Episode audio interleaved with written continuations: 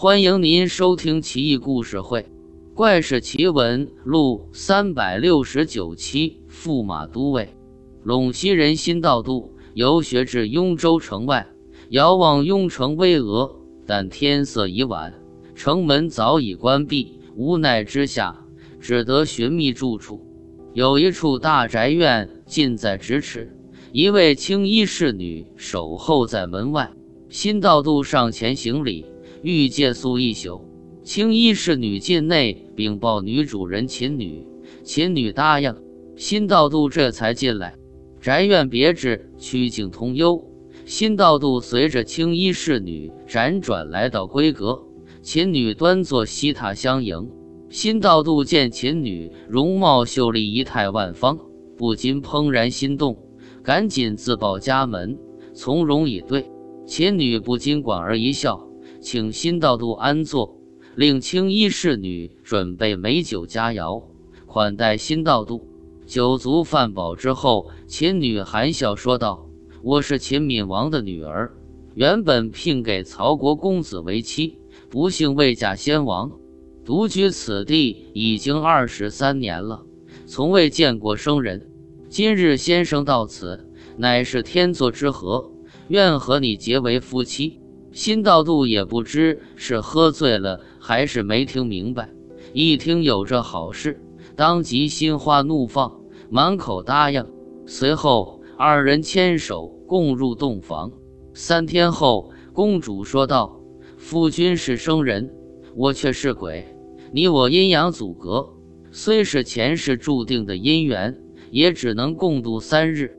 倘若千延十日，我倒无所谓。”你恐怕将祸在不测。新道度这才意识到问题的严重性，惊慌失措起来。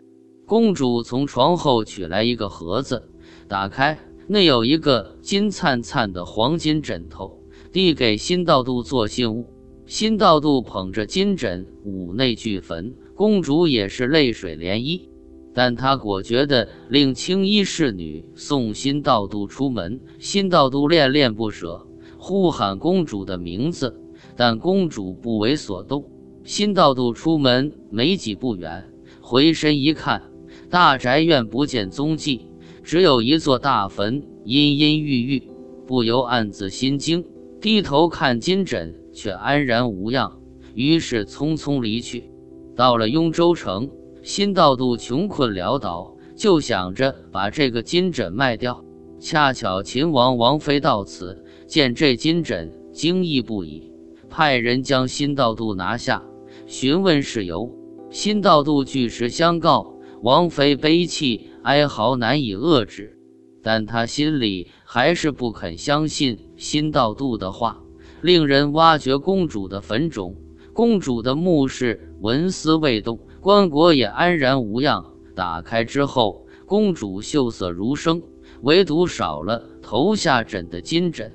王妃这才信实，不禁叹道：“我女儿死了都二十三年了，居然还能跟生人结婚，这个辛道度真是我的女婿啊！”